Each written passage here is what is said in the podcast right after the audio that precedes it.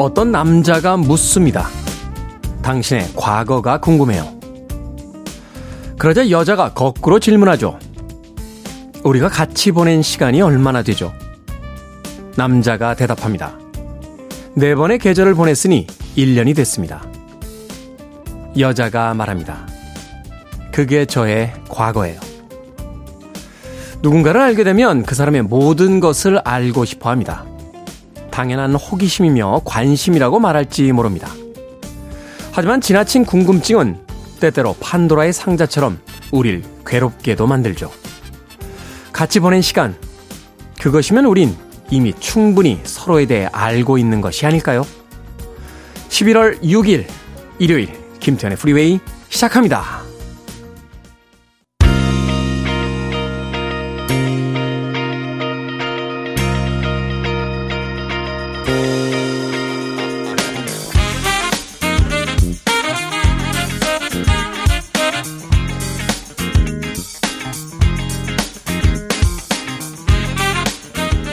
Billboard Kid의 아침 선택, 김태훈의 Freeway. 저는 클 태 자 쓰는 테디, 김태훈입니다.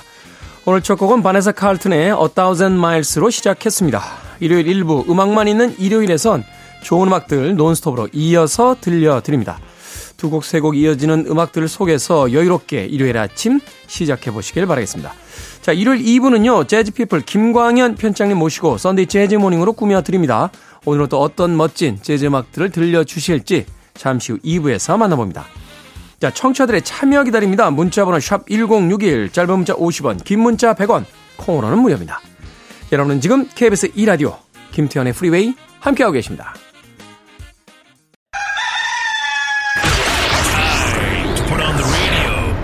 김태훈의 Freeway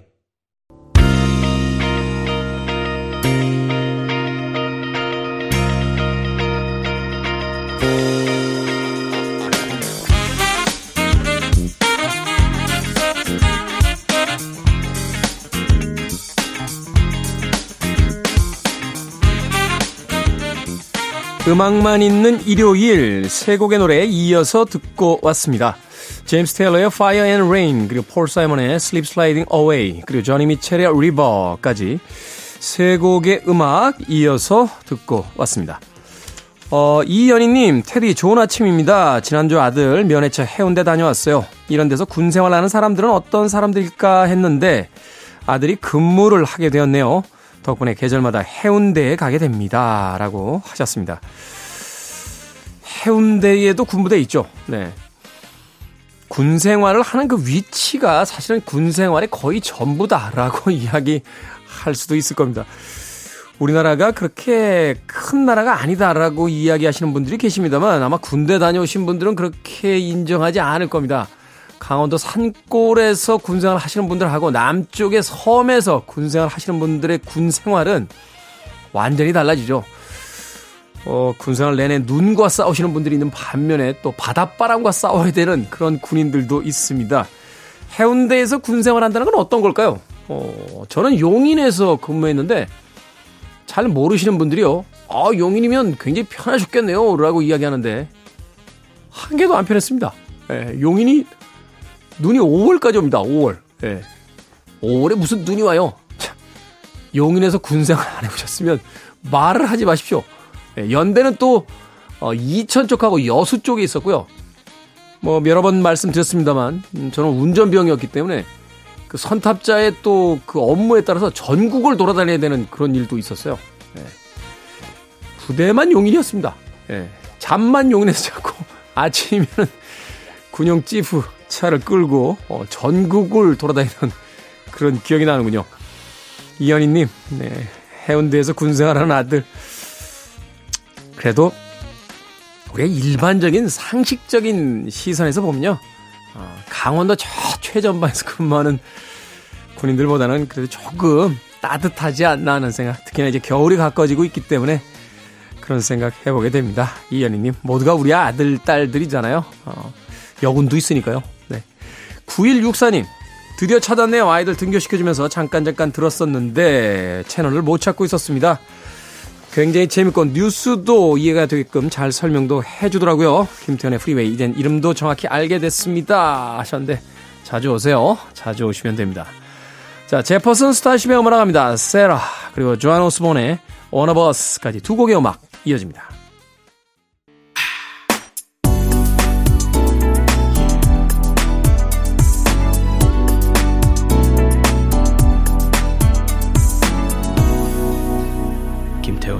Freeway.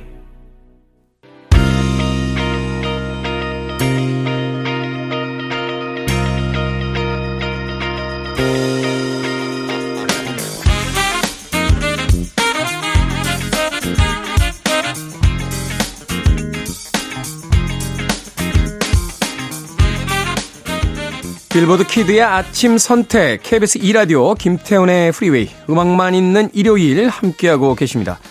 밀리 바닐리의 Girl I'm Gonna Miss You 이어진 곡은 엔리케 이글레시아스의 Hero까지 두 곡의 음악 이어서 들려드렸습니다. 8040님, 테디 궁금한 게 있습니다. 캥거루의 네 발 중에 두 발은 앞발, 고릴라의 네 발 중에 두 발은 손이라고 부르는 게 맞나요? 하셨습니다. 왜 일요일 날 이렇게 어려운 문제를 주시는 거죠? 손이라는 명칭은 영장류 유인원과에만 쓰는 거 아닙니까? 그죠? 도구를 사용한다. 캥거루가 앞발로 권투처럼 차는 건 맞습니다만 도구를 사용하는 건 본 적이 없는 것 같아요. 그러니까 도구를 사용해야 손이다. 라고 이야기한다면 뭐 유인원, 침팬치, 고릴라, 아, 뭐 사람 이런 이런 이제 포유류들은 손이라고 할 수 있겠는데 예. 캥거루는 손이라고는 할 수 없을 것 같아요. 예. 저의 주장이니까 학계의 공식적인 입장은 아닙니다. 예. 그러니까 참고만 하십시오. 어, 그리고 직접 찾아보셔도 되잖아요. 왜 이런 걸 꼭 라디오에 물어오십니까? 예? 갑자기 음악이나 들어야겠는데요. 제임스 잉그램입니다. I don't have the heart.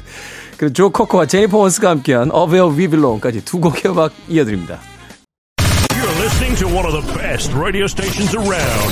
You're listening to 김태훈의 Freeway. Billboard Kid의 아침 선택 KBS 2라디오 김태훈의 Freeway 함께하고 계십니다. 1부 끝곡은 다이도의 White Flag 듣습니다. 저는 잠시 후 2부에서 뵙겠습니다.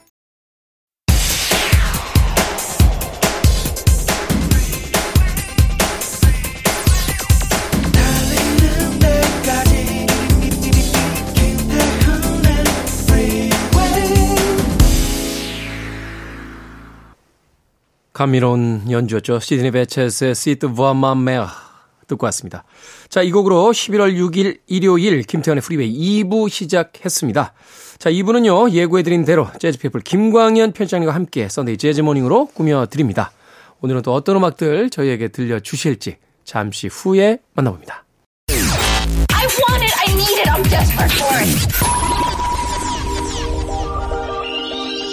Okay, let's do it. 김태훈의 Freeway.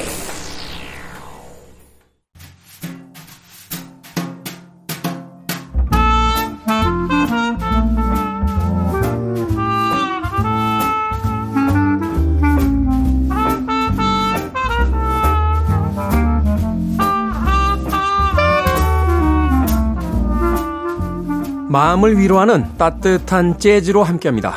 Sunday Jazz Morning 오늘도 재즈피플 김광현 편집장님과 함께 재즈의 세계로 떠나봅니다.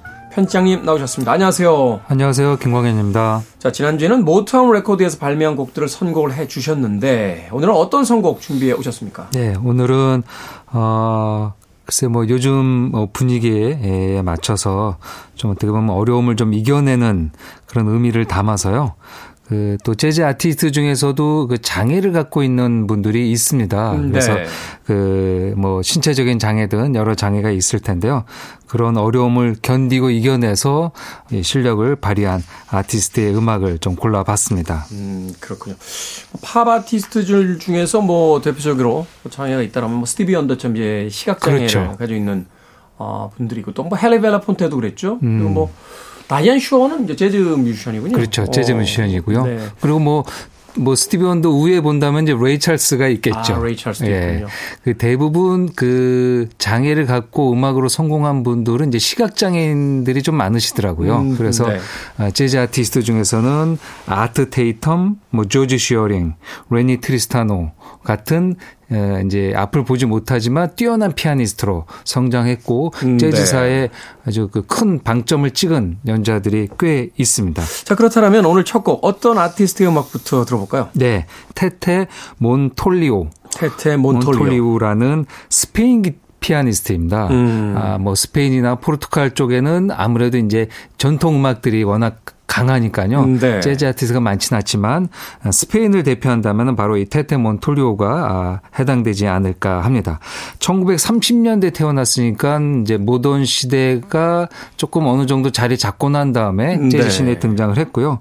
또 미국을 제외한 유럽 연주자들이 대부분 그렇지만 아, 미국을 피해서 유럽으로 온 연주자들의 백업 연주 음. 같이 세션을 하면서 유명해지게 되는데요. 이 테테 몬톨리오도 그렇게 재즈 신에 등장을 했습니다. 네. 선천적인 시각 장애를 갖고 있었고요. 아, 선천적이었군요. 예, 7살에 점자를 이용해서 음악을 배웠다고 합니다. 네. 아, 그러면서 어, 워낙 뛰어난 음악성을 갖고 있어서 어, 스페인에서는 아트 테이텀 과 빌 에반스 음. 이 두가 두 아티스트의 장점을 다 갖고 있는 연주자로 평가를 받았는데요. 둘다 거장인데요. 아트 테이텀과 빌 에. 그렇죠. 예, 아트 테이텀은 워낙 테크닉이 뛰어난 가공할 연주력을 갖고 있는 네. 아티스트로 유명하고요. 빌 에반스는 뭐 재즈계의 쇼팽이라고 할 정도로 서정적인 연주를 잘 하죠. 그래서 음. 두 가지 다 구사할 수 있는 피아니스트라는 평가가 아, 그에게 달라붙었습니다. 50년대 라이오넬 햄프턴과 연주를 하고요. 어, 60년대는 말씀드렸던 유럽을 방문하는 미국 연주자들의 단골 피아니스트로 활약을 했습니다. 뭐, 챗 베이커, 덱스터 고든 같은 관악 주자들이 이제 유럽으로 올 때는 혼자 오게 되니까 네. 피아노, 베이스, 드럼은 그 자국 연주자들이 주로 어, 같이 연주하는데요. 그때 그렇죠. 유럽에서 가장 인기 있었던 사람이 바로 이 테테 몬톨리오가 아, 되겠습니다. 아마도 먼저 진출했던 아티스트들이 이제 돌아가고 나서 어, 뭐 유럽에 가면 그 피아니스트 꼭 그 그렇죠. 연주해봐 하면서 어, 맞습니다. 예, 팀을 짤 때 뭐 누구 좋은 뮤지션 없어? 라고 하면. 이제 예. 소개해주는 그런 예, 뮤지션. 예. 네. 다들 비슷하죠. 음. 어디 나라에 갔다 왔는데 좋은 연주자 아니면 좋은 기획 공연 기획자 파트너가 있으면은 또 소문 소문이 나서 그 사람과 또 일이 또 많아지고 연이 닿게 되죠. 네. 하드밥과 포스트밥을 필두로 Afro Cuban과 world music까지 아주 다채롭게 연주를 했었던 아, 피아니스트가 바로 테테 몬톨리우가 되겠습니다. 그가 아, 스페인에서 또 미국에서 이름이 알려지면서 어, 이그 당시 이제 많은 유럽 연주자들이 이 네덜란드에서 또 음반을 많이 냈습니다. 네. 아, 네덜란드 스티플 체이스라는 레이블인데요. 그 1979년 어, 스티플 체이스에서 발표한 Tootie's Tempo라는 앨범을 있는데요. 그 중에서 한 곡을 골랐습니다. 이 앨범에서 Tootie's는 그 같이 연주한 드러머의 이름에서 어, 딴 것 같더라고요. 음, 네. 바로 드러머가 알버트 투티 히스라는 그 히스 브라더스라고 또 명문가 집안이 있습니다. 네. 우리가 재즈에서 명문가 하면 이제 윈튼 마샬리스, 마샬리스 가문을 얘기하는데요. 이 히스 브라더스 가문도 남자 삼형제가 다 재즈 연주를 아주 뛰어납니다. 재즈 family군요. 예, 뭐 베이스도 있고 색스폰도 있고요. 그 다음에 예, 이렇게 드러머로도 활약을 했는데요. 그 알버트 투티 히스, 그 다음에 스웨덴의 에, 유럽의 아주 유명한 또 베이스 연주자죠. NHOP. 음. 예, 우리가 이제 full name으로는 닐스 해닝 웨스테든 페데르센. 네. 이라고 해서 이제 재즈에서는 통상적으로 그냥 이니셜로. 얘기하는데요. 이 어, 연주자와 같이 이 테테 몬톨리우가 트리오로 연주를 하는 곡입니다. Darn That Dream이라는 에, 미국 standard number를 연주하고 있습니다. 네, 드러머인 투티는 과연 알버트 투티 히스는 어떻게 템포를 음. 어, 만들어내는지 비트를 어떻게 분할하는지 귀담아 들어보시면서 이 테테 몬톨리우의 연주도 한번 감상해 보시길 바라겠습니다. 자, 테테 몬톨리우 트리오의 Darn That Dream 듣습니다. 테테 몬톨리우 트리오의 Darn That Dream 듣고 왔습니다. 와, phrasing이 뭐 시원시원하네요. 네. 그 건반에서 이 그 움직이는 손가락이 마치 눈에 보이는 것처럼 음. 맞습니다. 어, 아주 경쾌하게 연주합니다. 네. 그, 우리가 앞이 안 보이면은 실은 일반인들은 이제 한 걸음, 두세 걸음도 가기가 힘들잖아요. 음, 네. 예, 손을 뻗쳐서 앞에를 뭐 이렇게 만져보면서 가게 되는데 이 여든 개, 여든 여덟 개의 건반을 예, 이렇게 보지 않으면서 연주를 정확하게 할 수 있다는 거는 네. 진짜 그 물론 그만큼 수많은 노력을 했겠죠. 연습도 하고 어 그렇지만 신이 내린 재능이 아닌가 음. 생각이 듭니다. 사실 그렇잖아요. 이게 그 손가락이 이제 다섯 개 다섯 개 열 개입니다만 이 길이가 각기 다르고 힘이 각기 다른데 음. 피아노를 연주할 때 사실 이제 그러다 보면 이제 거리도 손가락에 음. 따라서 멀어지게 되고 그렇죠. 건반을 균일한 힘으로 쳐야 음. 앞에 음과 뒤에 음이 이제 크- 크게 편차가 없이 이렇게 음량 같은 게 유지가 되는데 그렇죠. 그래야 또 좋은 연주자죠. 좋은 연주가 네. 되죠. 그런데 그걸 다 어떤 음량의 어떤 톤을 잡고 톤을 잡고 그리고 그 안에서 또 변화를 음. 만들어내고 이게 참 놀라운 연주라는 생각을 하게 돼요. 네. 어, 피아노 연주자들 볼 때마다.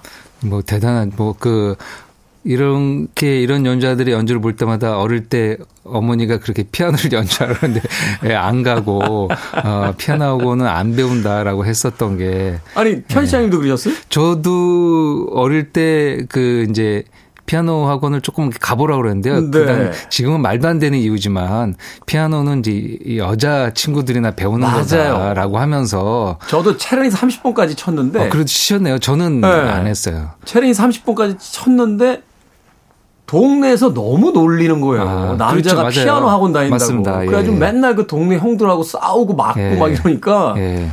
도저히 안 되겠어서 저희 어머니가 결국은 피아노를 그렇게 가르치고 싶으셨는데 음.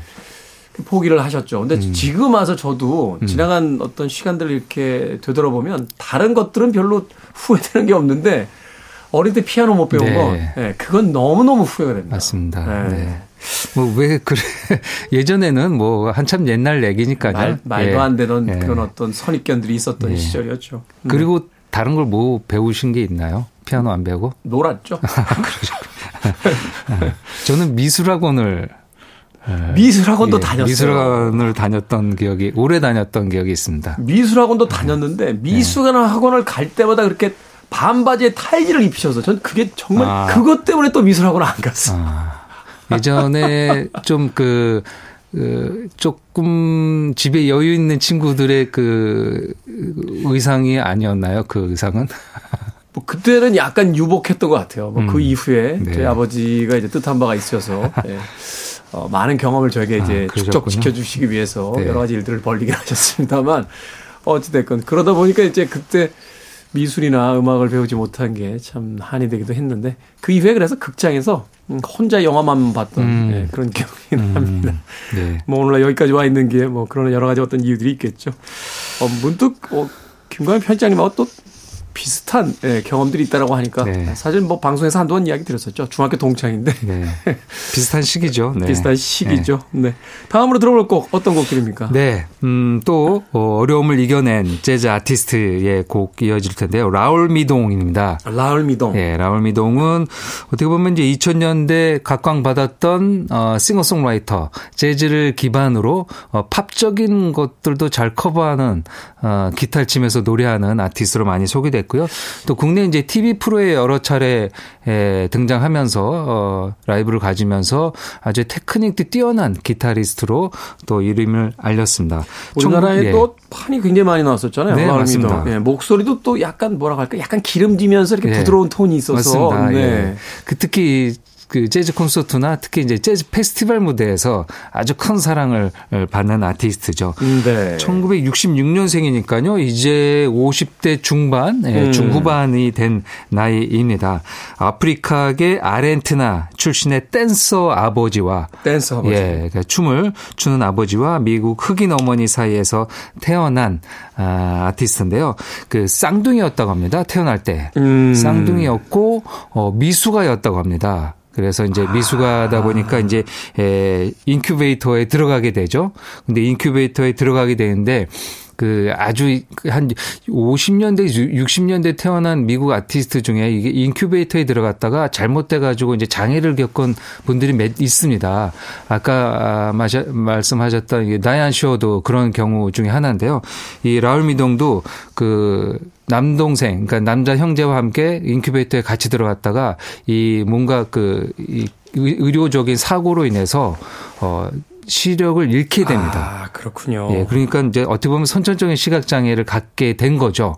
어, 또 그렇지만 또 갖고 있던 재능들은 이제 자라면서 하나씩 발견이 되게 되죠. 그래서 어릴 때부터 음악 교육을 받고 어, 미국 마이애미 마이애미 대학에서 이제 재즈를 음. 전공하게 됩니다. 기타, 보컬, 작곡 그리고 배우로도 활동을 했는데요. 잘생겼더라고요. 네, 아주 오. 뭐 키도 크고요. 네. 네.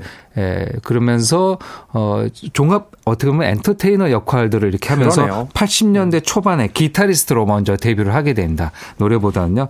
그러면서 또 노래 실력도 보여주면서 그 약간 라틴 팝 아티스트, 라틴 팝 음악의 거장들의 백업 보컬들을 하면서 네. 노래로 또 두각을 나타내요. 샤키라, 제니퍼 로페스, 리키 마틴 등과 음. 함께 활동을 하게 되고 어 2000년대 들어오면서부터 자신의 리더작을 발표하게 됩니다.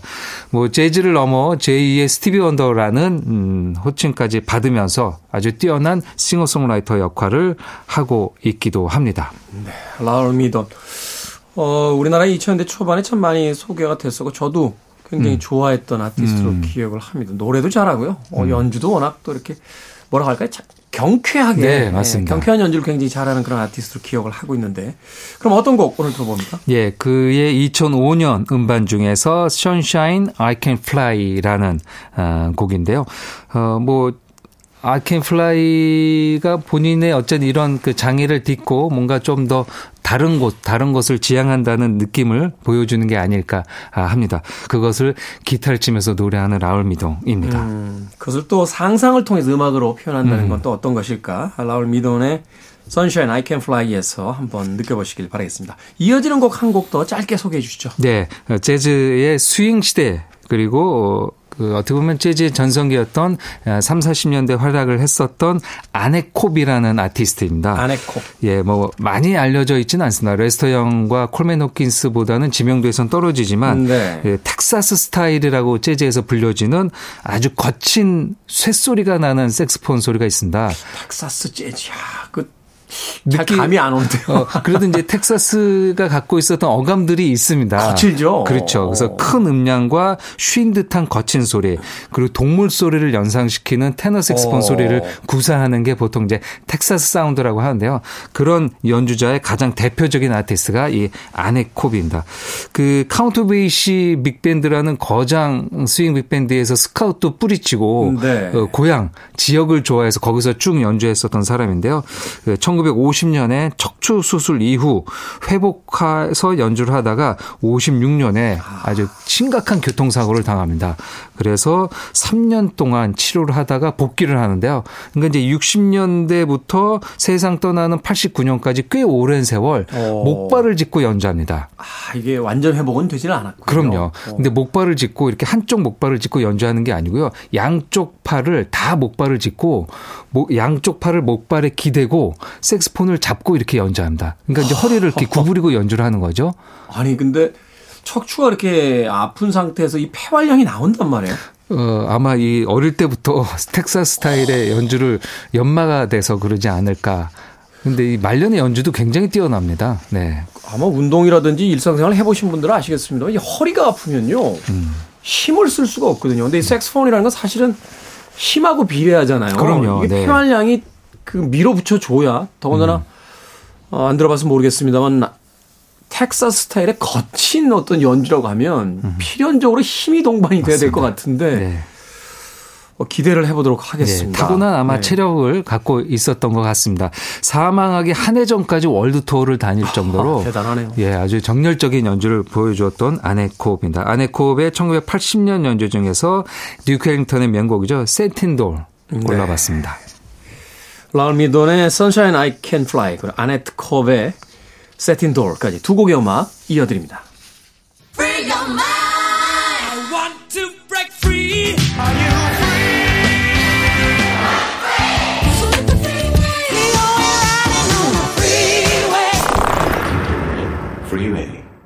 KBS 2라디오 김태훈의 프리웨이 재즈피플 김광현 편집장님과 함께하는 선데이 재즈모닝 오늘은 어려움을 이겨낸 재즈 아티스트들의 곡 선곡해 드리고 있습니다. 미셸 페트루치아니 네, Looking Up이라는 피아노 연주곡이었습니다. 이 미셸 페트루치아니의 연주는 뭐 어마어마하군요. 예. 음, 뭐, 음악만 듣고 그 아티스트의 뭐 상황들을 짐작하기는 좀 어렵지만, 이 미셸 페트루치아니의 연주를 듣고 과연 그의 그 어느 장애를 갖고 있는지, 예, 아마 어려, 뭐 생각이 안 드셨을 정도로 굉장히 탁월한 연주력을 보여주었죠. 어, 그는 에, 이제 왜소증을 갖고 있는 아티스트입니다. 그 화가 중에서 이제 로트렉이라고 하는 음. 그 앙리 드 툴루즈 로트렉이라고 하는 그 화가가 겪었던 그 질병 거의 흡사한 질병이라고 네. 하더라고요. 이게 뼈가 잘 부서지고 그렇습니다. 네. 네, 뭐 칼슘 부족으로 뼈가 골절되는 골형성 부전증이라는 병이 있는데요. 그 키가 이제 1m가 안 되죠. 네. 90 한 5cm 정도 어, 이렇게 되는데요. 뭐 그 정도의 키로 살아야 되고 그게 이제 불치병이고 어 40을 넘기가 어렵다 그러더라고요. 이게 왜냐면 성장이 그 되질 않고 그렇죠. 래서 이제 여러 가지 것들이 굉장히 약하게 맞습니다. 예. 네. 그래서 이제 미슬 페트루치아니도 1962년생인데 결국에 이제 21세기를 목전에 두고 음, 어, 네. 1999년에 세상을 떠나고 말았죠. 어, 프랑스에서 태어나서 아주 프랑스 재즈를 대표하는 아티스트로 어, 20세기 후반을 장식을 했습니다. 뭐 유럽 분 물론 나중에 에, 80년대 중반 블루노트가 다시 에, 재 설립을 할 때 간판 주자로 또 미국에도 소개됐던 아티스트이죠. 그가 1989년 내 발표한 음반 뮤직이라는 음반에서 어, 선곡했던 루킹업을 여러분들이 들으셨습니다. 네. 사실은 이제 키가 작다는 거 그래서 이제 그 팔이 이제 그렇게 길지 않다는 게이 피아니스트에게는 사실은 핸디캡이잖아요. 음. 그럼요. 네. 근데 이제 연주할 때 보면 속주뿐만이 아니라 이 스케일을 굉장히 크게 써요. 음. 그래서 음악만을 연주하는 그 연주된 음악만을 들었을 때는 그런 장애가 있을 거라고 생각을 아, 못 예. 했다가 사실은.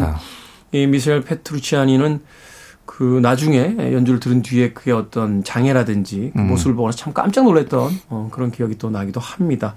네. 한번 사진도 뭐 찾아보시면 많이 나와 있고요. 음, 네. 특히 이제 에, 영상도 동영상 사이트에 에, 라이브 많이 있습니다. 한번 연주를 보고 그거 어느 정도까지 집중을 해서 어이 아, 뭐 굉장히, 굉장히 그 몰입하잖아요. 그렇습니다. 네, 예, 네, 땀이 열정적으로. 뚝뚝 떨어지고요. 어. 예, 이 발페달도 밟기 어렵고 어 이 손을 좌우로 하기 어렵지만 그걸 다 극복해내는 그의 모습을 보면서 이제 그 제 자신이 겸손해지는 것을 이제 또 경험할 수 있습니다. 예. 그렇죠. 미셸 페트루치아니, Looking Up 듣고 왔습니다. 자, 가시기 전에 이제 오늘의 마지막 음악 선곡을 좀 해주시죠. 예, 멜로디 가르도 의 음악을 골랐습니다. 네. 아, 지금 뭐 왕성하게 활동하는 여성 싱어송라이터라고 볼 수 있습니다. 음악이 정말 좋아요, 멜로디 가르도. 예, 앞서 들었던 라울 미돈과 약간 뭐 스타일은 다르지만 네. 작사 작곡 편곡 자신이 기타 치면서 노래하는 것은 좀 유사하게 닮아 있죠. 어, 이 멜로디 가르도는 9살 때 에, 피아노를 배우고 10살 때부터 지역에서 음악을 할 정도로 뛰어난 재능을 갖고 있었는데요. 2003년 에 이 자전거를 타고 가다가 그 이제 자동차와 사고가 나면서 네. 그때 이제 장애를 겪게 예, 되죠. 뇌 손상을 얻게 되고요. 음. 1년 동안 병원에 있으면서 재활을 하지만 완벽하게 예, 돌아오지 못하 못했고 아주 빛에 민감해서 지금도 어느 라이브나 아니면 앨범 사진이나 우리가 볼 수 있는 사진은 아주 짙은 선글라스를, 선글라스를 네, 꼭 끼고 끼고 있고요. 그리고 근육통이 있다고 합니다. 아무래도 장애가 있으니까요. 음, 네. 그래서 예, 전기 신경 자극기를 언제나 착용하고 아. 음악 생활을 하고 있다라고 합니다. 굉장히 어려운 상황인데 그것을 극복하고 너무나 로맨틱하고 서정적인 노래와 연주를 보여주고 있습니다. 그리고 이 음악 치료 그 치료를 하면서 재활 치료하면서 작곡 능력 까지 예, 갖게 됐습니다. 물론 네. 이제 열심히 공부를 했겠죠. 그래서 그의 자작곡들도 지금 재즈 팬들이 굉장히 좋아하는 곡으로 되어 있습니다. 2006년에 정식 데뷔를 했는데요. 그의 많은 리더작은 뭐 저희가 재즈 팬들이 들으셨을 텐데요. 오늘은 이 찰리 헤이든이 이끄는 쿼텟 웨스트라는 팀인데요. 그 팀이 발표했었던 Sophisticated Ladies라는 2010년 음반인데요. 그 중에서 한 곡을 피처링한 곡을 골랐습니다. 그러니까 리더는 찰리 헤이든이 되고 네. 멜로디 가르도가 피처링한 곡이 되겠죠. 앨범의 첫 곡으로 소개되어 있는 If I Am Lucky라는 곡입니다. 네.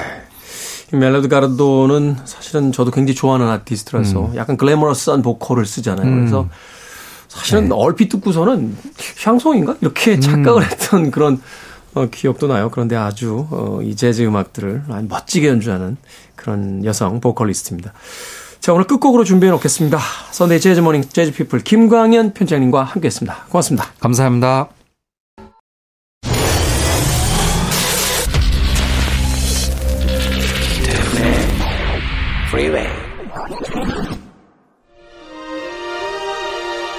KBS 2라디오 김태훈의 프리웨이 오늘 방송 여기까지입니다. 오늘 끝곡은 재즈피플의 김광현 편집장께서 소개해 주신 멜로디 가르도의 If I'm Lucky 됐습니다. 편안한 하루 보내십시오. 전 내일 아침 7시에 돌아오겠습니다. 고맙습니다.